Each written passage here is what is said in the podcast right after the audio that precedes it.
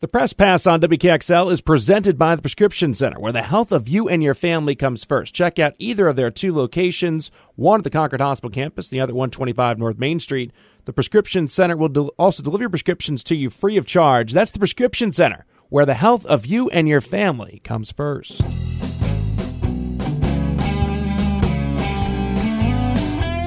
This is the Press Pass with Chris Ryan. This is where you hear unique conversations with the best athletes, coaches, and general managers in sports. I think you appreciate each and every one. Uh, each and every one is special in their own way. And I play with two guys that uh, they were on top of their game on a nightly basis, and people get spoiled. You know, they they saw Manny, they saw David, so they, they start taking people for granted. Uh, opportunity for me. I know I needed to help my team out, so you know, the better I play, the better it'll be for us. I think it's uh, one of the most important things is focus and consistency. Celtics hold a two games to none lead over the Nets as they take on Brooklyn in game three tonight. Bruins looking to conclude their season on a high note. They're headed to the postseason, but where will they finish? And the Red Sox begin their 2022 campaign a bit of a disappointing fashion. We'll talk with Nathan Eovaldi coming up in just a moment. And Malcolm Butler is back with the Pats. This is the Press Pass. I am Chris Ryan. Well, the TD Garden at full capacity for the Celtics playoffs, and it felt like it in games one and two. The hatred for Kyrie Irving was there, and there was just a fever pitch in both games one and two down the stretch. Both games were very different. We'll get into them in just a little bit here on the show. But first off, the hatred for Kyrie Irving was legit and in my view, with cause. I mean, you consider the way Kyrie Irving left Boston, uh, the fact that he has drawn this thing on over and over again with statements and actions, you know, instead of just trying to put it to rest. And Celtics fans have a reason to dislike Kyrie Irving, and he continues to add fuel to the fire. Celtics lead two games to none in this series. In game number two, they trailed the Nets in the first half of this game. They're down by 17 points. Uh, and then a strong second half, which the Celtics really did on the defensive end, shutting down Kevin Durant. And Durant in the first couple of games has not looked like one of the best players ever. Dribbling the ball off his foot at times, errant passes, missed shots. The Celtics have made it very uncomfortable for Durant, and their defense is really driving their success in this series. Got a big game from Grant Williams as well. Jaylen Brown stepped up down the stretch. Here's what he had to say post game. Uh, just being aggressive. I think uh, Brooklyn's doing a good job of trying to keep me from from my spots and, and attacking in places where I want to attack. Um, you know, fourth quarter though, you know, everybody starts to to dwindle a little bit, get a little bit tired. That's when uh, we look to get going a little bit. So uh, fourth quarter, I just kept being aggressive, staying with it, and uh, made some plays down the stretch.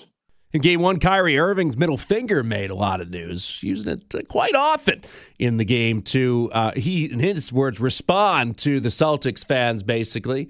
Uh, here's what he had to say about uh, his engagements, interactions with the fans. For Kyrie, it was a really strong game one. Game two was miserable. Um, you know, it's nothing new when I come into this building, what it's going to be like, but it's the same energy they have for me, and I'm going to have the same energy for them and it's not every fan. I don't want to attack every fan, every Boston fan, but um, you know, when people start yelling you and all this stuff, it's but so much you can take uh, as a competitor. And um, you know, we're the ones expected to be docile and be humble and take a humble approach. Nah, fuck that's the playoffs. This is what it is. You know, I, I've I know what to expect in here, and it's the same energy I'm giving back to them. It is what it is. I'm not really focused on it. It's fun. You know what I'm saying? Like like again, it's where I'm from, I, have dealt with so much. So coming in here, it, you relish it as a competitor, and, and this, is, uh, you know, I'm gonna keep repeating myself when I say again, but this isn't my first time in TD Garden. So what you guys saw and what you guys think is as entertainment, or the fans think is entertainment, all is fair in competition. You know, so if some somebody's gonna call me out of my name, I'm gonna look at them straight in the eye and see if they really about it. Most of the time, they're not let's not let's not focus on this. Like, ask me questions about the game. Like, it's not about the fans. The fans aren't playing. From a basketball standpoint, yeah. There's no hostility, bro. It's basketball. It's the first time you actually caught it because it's a big time game. I respond in different ways. You know what I'm saying? I'm not trying to focus on that. If you want to ask me questions about the fans, go ask them. Go on the street and ask them questions. Right? This was a classic a buzzer beater in which the Celtics made plays at both ends of the floor in closing seconds, did not take a timeout. First, given Kyrie absolutely nothing on the defensive end, uh, the Celtics on the defensive end. Then Kyrie trying to find Durant, Durant heaving up a shot, and then Celtics going into their offense, pushing the ball up the floor, the floor of Jaylen Brown. He finds Marcus Smart. Smart draws two, cuts towards the basket, sees Tatum cutting, lay in, game over. Here's Tatum on his game winner. I mean, honestly, I think, you know, we all thought Smart was going to shoot it. So, you know, last second shot just crashed the glass. You know, if it doesn't go in, you know, try to make a play. Um, you know, but when he took that dribble, uh, we just kind of made eye contact, uh, and he made a great, great pass. And uh, you know, I just had to make a layup. It's Marcus Smart making the play there to Jayson Tatum, making a number of defensive plays as well. And actually, Smart finally honored as Defensive Player of the Year. He won it, and uh, he was surprised by the Celtics in practice on Tuesday, honored prior to game number two on Wednesday night. Here's Smart after game one's victory. Yeah, I mean, first off, you know, you got to credit Ime for trusting us in that situation um, for one timeout. Um, to just go. Then you got to give credit to JB, you know, pushing the pace, drawing four, um, and then making the right read. And then, of course, me, you know, um, I've always been told that, you know, you have more time than, than you realize you have. So I just, when I caught the ball, if I was open, I was going to shoot it. And then I seen they two guys fly at me. So I'm like, uh, take a pump fake. And actually, I was about to throw it to Al off the dribble. And then I saw JT cut at the last minute. And, uh, just wanted to, you know, uh, get the easiest shot we can, and that was as close as we can get to the basket. So I found JT, and he made a great play to to get the ball up on the glass and finish it before the game was over. Now to the Bruins, who clinched a postseason spot, but the playoffs don't begin for them quite yet. It's going to start in early May. They have five games remaining in the regular season, and Bruins right now not trending in the right direction. They're without two of their best players, and David Pastrnak's absence has absolutely killed the power play. We're going to hear from Bruce Cassidy on that in just a moment. But uh, the Bruins need to start playing better hockey on their way into the postseason, or it may be a quick exit for them. I talked with Bruins head coach Bruce Cassidy about what he wants to see from his team in playing better hockey here down the stretch. We, we generated some offense by getting it deep and when they had numbers and being patient. And I think that's what happens in the playoffs. You know, uh, your skill you hope takes over and scores you some goals when you need it. But there's a lot of close games, and you just got to be able to play, take care of your habits there. Discipline's another area. I thought we were pretty good the other night. A few trips, but um, for the most part, um, I think Fliggy took a penalty in the slot trying to prevent a goal. Those are, you know, you can live with those. So uh, penalty kill was solid. You know, the offensive part of it sometimes comes and goes because of the the other team and pucks bounce on you. And right now, it's like Marsh and Bergie, right? It's not they're not as crisp as they were earlier or as fortunate, whatever word you want to use.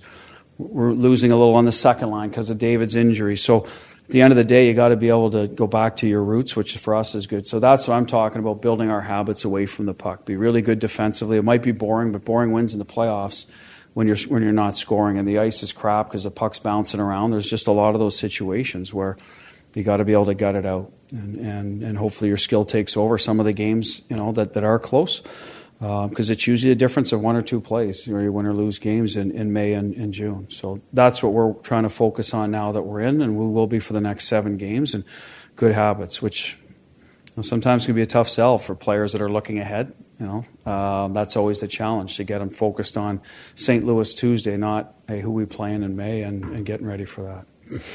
And Pastrnak could be back today. Bruins have not scored a power play goal since uh, Pastrnak went out. Here's Cassidy on that. A little bit of that. I think that I, I, even today in practice, I think some of it's execution. We're just that last play is not getting to the net. It's getting blocked. We're forcing it in there. So some of it is in games. I truly believe people know that David's not over there. It's not a one timer. So their whole kill shifts a little more to that strong side we run off, which closes off Bergie, which gives uh, uh, Marsh less time. Even the net front is converged on quickly. So you know, we were trying to stretch it out a little the other day, getting some shots from there, even though it's not a one timer, to get him away from there to open up the other side. And, you know, it's still a work in progress. Um, a lot of left shots that play the power play, not a lot of right one timers. So that, that's the loss with David, and we got to keep working on it to get it right. Also talked with the Bruins center Erik Haula, who's been playing with Pasta when he's been in the lineup, and also Taylor Hall on the Bruins second line. The Bruins, Erik Haula, and you'll hear players, coaches talk a lot about playing your best hockey moving into the postseason. When you look at these final couple of games, what does that look like for you? What does it look like for this this group? What do you want to see? Yeah, just we just want to win every game we play, obviously, and, and but it's a it's a building process right now of just uh, making sure you know day in day out doing the right things, the little things that they don't necessarily get on the score sheet, but you know that that will uh, ultimately lead us to where the way we want to play and, and just the consistency consistency in our game that will make us a really hard team to play against.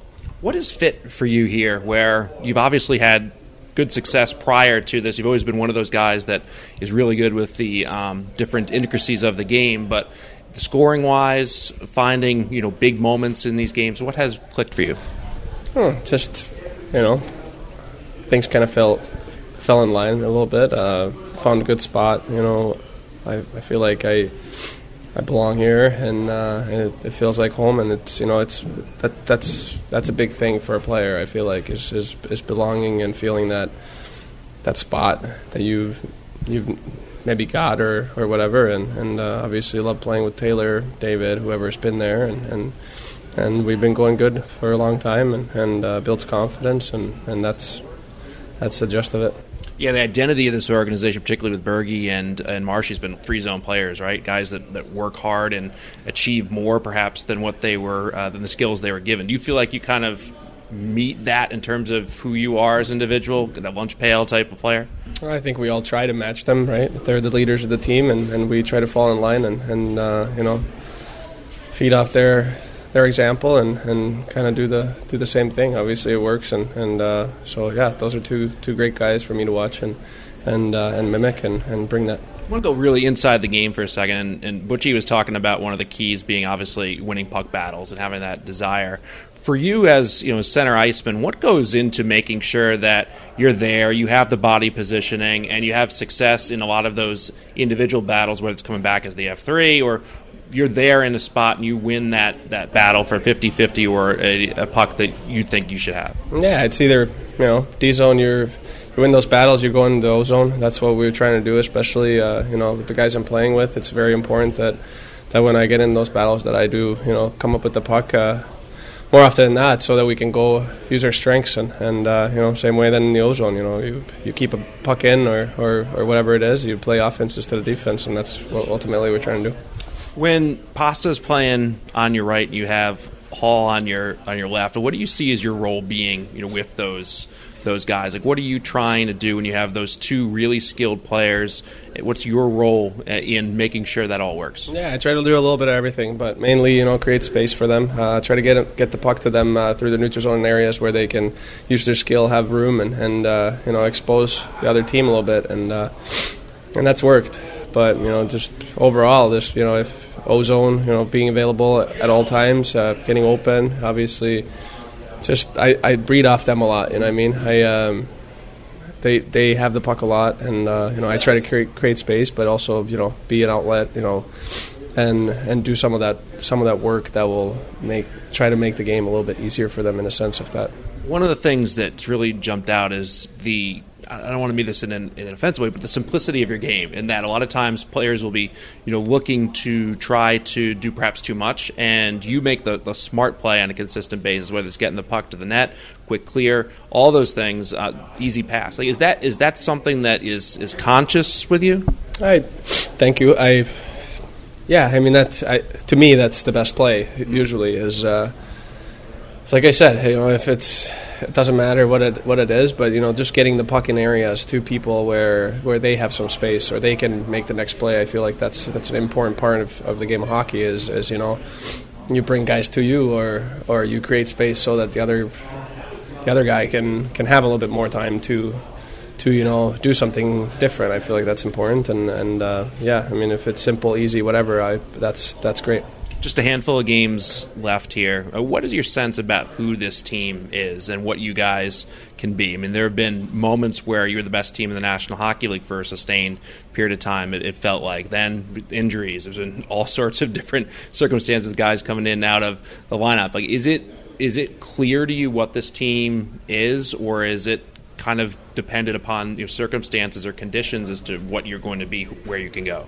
Yeah, I think it's pretty clear. We're going to be a contender. We're going to be a tough out for anybody we play. It doesn't, you know, doesn't really matter um, in that sense. It's going to be a good team no matter what. And uh, like I said, we're just we're just getting ready right now, and and uh, and I don't think anyone's going to take us lightly. If they do, good. Um, you know, but ultimately, I think the feel in the room is, is you know we're we're looking to make some noise. Yeah, in conclusion, you're likely to play a team with high level skill, speed, obviously, in that first round. And you guys are a well rounded group and one that seems like its identity comes from its net out. How do you combat teams that seem to, you know, play with this incredible speed and, and skill that you know it's basically something that the league has not seen before on a consistent basis? Yeah, it comes comes back to that first question you had. It's just just what we're trying to build towards, just those good habits and and uh, you know ultimately those those things will will benefit us the most. against the skill and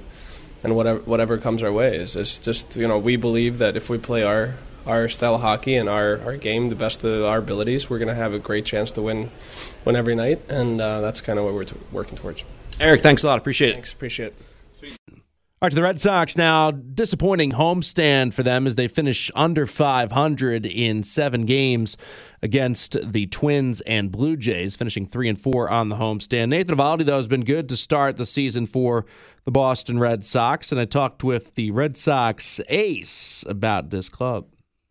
Fans will watch you on the mound and kind of have a persona as to who you are, how you act, and all that. Who is kind of Nathan Eovaldi beyond the the pitcher? I don't know. Uh, I don't know. Uh, Humble guy. I mean, yeah, I don't really know. Uh, I mean, it's nice when my family's there. You know what I mean? Because when baseball's over, I mean that's what that's what I go home to. But without them there right now, you know, my son's in school, so they're not going to be able to come out till the end of May. Um, you know, a lot of TV, video games, more more homework on baseball for sure, but I don't know, not too much. So, in terms of you as a pitcher, what would you say are the biggest ways you've evolved and, and grown since you first arrived here in 2018? Um, I think just learning how to pitch, how to use all of my all of my pitches to my advantage. I feel like a lot of the times in the past I'd fallen to predictable counts, or I'd get myself in trouble with certain pitches and have to rely on my fastball. And you know, anytime a batter has an idea of what you're going to throw, they have a good chance of hitting it. So, I think now with all five of my pitches, being able to mix them in whenever I need to, um, I think that helps keep them off balance and just being able to throw them for strikes and you know knowing I don't have to be so perfect out there because I have all the different weapons to choose from. Yeah, you, that's one of the obviously the biggest keys for you is that you can throw all five pitches for strikes. Was that always the case, or was there a point in time, you know, going into a season where it all kind of clicked that you could have that conviction to throw any of them in any you know, kind of situation in the count? Um, I mean, I definitely feel like there's those moments where I don't have the confidence in the pitches, and I would shy away from them. And I feel like that's one of the good things about you know the staff that we have here. It's you know trying to find the right time to mix those pitches in there so you don't shy away from them because you know when you're in the game you you know you tend to find pitches and then you're able to throw them for strikes and be able to attack the hitters differently. So. And was there also, you know, kind of a moment for you where you, you obviously have this incredible fastball, and so you want to use that pitch, and there's the kind of that conviction as well in a pitcher wanting to, you know, use your best pitch mm-hmm. in those big spots. Was there a person or time where it's like, you know, I, I just don't have to use that. I can I can trick guys. I have other pitches. I use the curveball in the spot as opposed to you know the fastball. You saying like, is there a time I don't have to use it? No, no, no. Was there a time when somebody, when was there a person, or was there a moment for you where, where it just kind of clicked, where you're like, I don't have to overpower guys with a fastball. I can, I can use my other pitches. Um, no, I mean, I'd, I'd almost say the opposite. I, I feel like, especially when you start, the, when I would start a game off, you know, we rely on the fastball. I'm amped up. The game just started, and I'm, you know, I'm throwing harder, but it's like we throw fastball, fastball. A lot of the times, if you throw the same pitch three times, it's, it's going to get hit you know, and I would have a hard time getting out of the first inning because I would rely on my fastball too much. So then it got to the point where I'm like, I'm going to rely on my other breaking pitches, uh, to kind of you know bridge the gap and get them off the fastball and then use the fastball in certain counts. I mean, obviously you try to read the swings of people's uh, that the batters take, and I mean if they're late, you stay with it. But other times, if they look like they're on top of it, then you mix it up and try to keep them off balance, and also moving the ball inside, outside, top of the zone, and bottom. At what point in the season do you kind of get a feel for you know where you're at and where a, a, team is at in terms of kind of that big picture trajectory. Does it take you know five starts for you? Does it take a, a month, or you know do you sense what you have that year or what a, a team has that year prior to that even? Um, I think it just I mean, team wise, I think it's the times you get going get going really well, and it who all is clicking at the same time. You know, sometimes you may only have a few guys like Doogie, for instance. Right now, he's hot for us right now, and he's been swinging in uh, he's been providing those big at bats for us, getting us the lead early. You know, we've got certain pitchers who are throwing better than others right now, but um, I think that comes in with the work in between each each game, each side, things like that. Um, you know, right now, mechanically, I'm feeling better with where I am, but I still feel like there's a little bit of ways to go. But I'm happy with you know the way I've been able to pitch up until now. Um, you know, and again, working together as a team, we feed off of one another. You know, and we're there for each other and try to pick each other up and uh, stay on top of it. You know what I mean? Like guys are going to get discouraged, and it's an early season right now, and we got to make sure we're staying healthy. And then on the other side of it, you know, you want to be ready to go and you want to win ball games. Did the spring training situation mess with you at all personally, or? Was you're just kind of working through it. How would you kind of categorize what ha- what that's meant? Maybe did it set you back a little bit, or guys generally? Yeah, I mean, I think it's it's different. It's similar as when we had COVID. You know what I mean? We're we're working differently, and you know, I feel like you're seeing a lot of guys get hurt around the league right now, and I think that's due to the early ramp up, and you just can't you can't train in front of thousands of fans. You know, there's a different competitive nature that kicks in, and when you're out there and you're competing against another team, and you have the fans and the adrenaline going, you're going to put the different wears and tears on your body, and uh, the recovery side of it, it's you know a lot of guys aren't built up enough. Um, you know, fortunately for me, I was able to get a lot of my work in with Wong, and I had a nice facility to throw at. Um, you know, I had good feedback coming from him when things were good and when they weren't. So I think coming into camp with a good idea of where my mechanics were and just like the little things I needed to focus on, and you know when Bush was able to watch some of my mechanics and uh, just the the pins, and it's nice. It's nice that we've worked together. And we had that long year last year, and in 2020 as well. So he understands my mechanics and what I, you know, what I'm feeling when I, what I, you know, with what I with what I say or describe.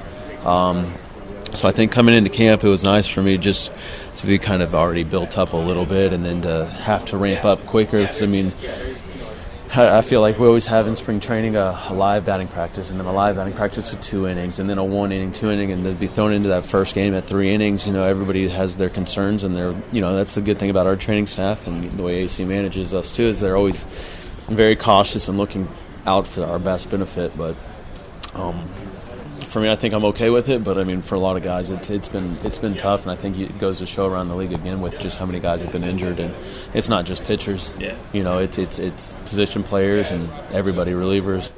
See Javi, Javi Baez go out, Buxton in this series as well. Conclusion, yeah, Sonny Gray, yeah. The conclusion is uh, on uh, Tanner and and Garrett. And what have you seen from them in the time that they have been here? And uh, what do you see the trajectory of those two being? Did you find yourself in their in their ear a lot as a veteran?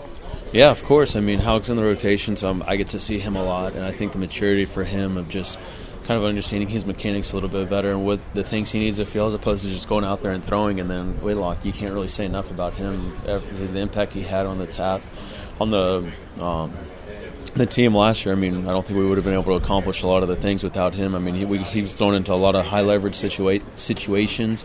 He went multiple innings. He did whatever was asked of him, and you know, when you have young guys, it's if they hit that they hit that rough patch, it's usually for a while. Mm-hmm. And you know, with Garrett last year, it was like it just seemed to be a one outing, and then he was able to clean it up the next time out, and then moving forward. And he's very hard on himself when he's out there pitching, and um, they go about it the right way. They do. They listen to everybody. They listen to their opinions. They stay quiet, but they're also vocal at times as well, and you know they're doing everything the right way. That is Red Sox ace Nathan Eovaldi here on the press pass. Nate is 1 0 with a 3.68 ERA, 1.30 whip in three starts. He gets the ball once again for the Red Sox tomorrow in Tampa against the Rays. What a sports weekend it is. Red Sox down in Tampa.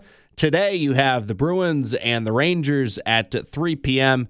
inside TD Garden, and game three of the first round playoff series between the Nets and the Celtics in Brooklyn tonight at 7. Coming up next week on the Press Pass, we'll take a look at the Toronto Blue Jays, who may, in fact, not just be the best team in the AL East, but perhaps in baseball. Bo Bichette and Santiago Espinal, two reasons for that. Former Fisher Cats on the show next week. This is the Press Pass. I'm Chris Ryan.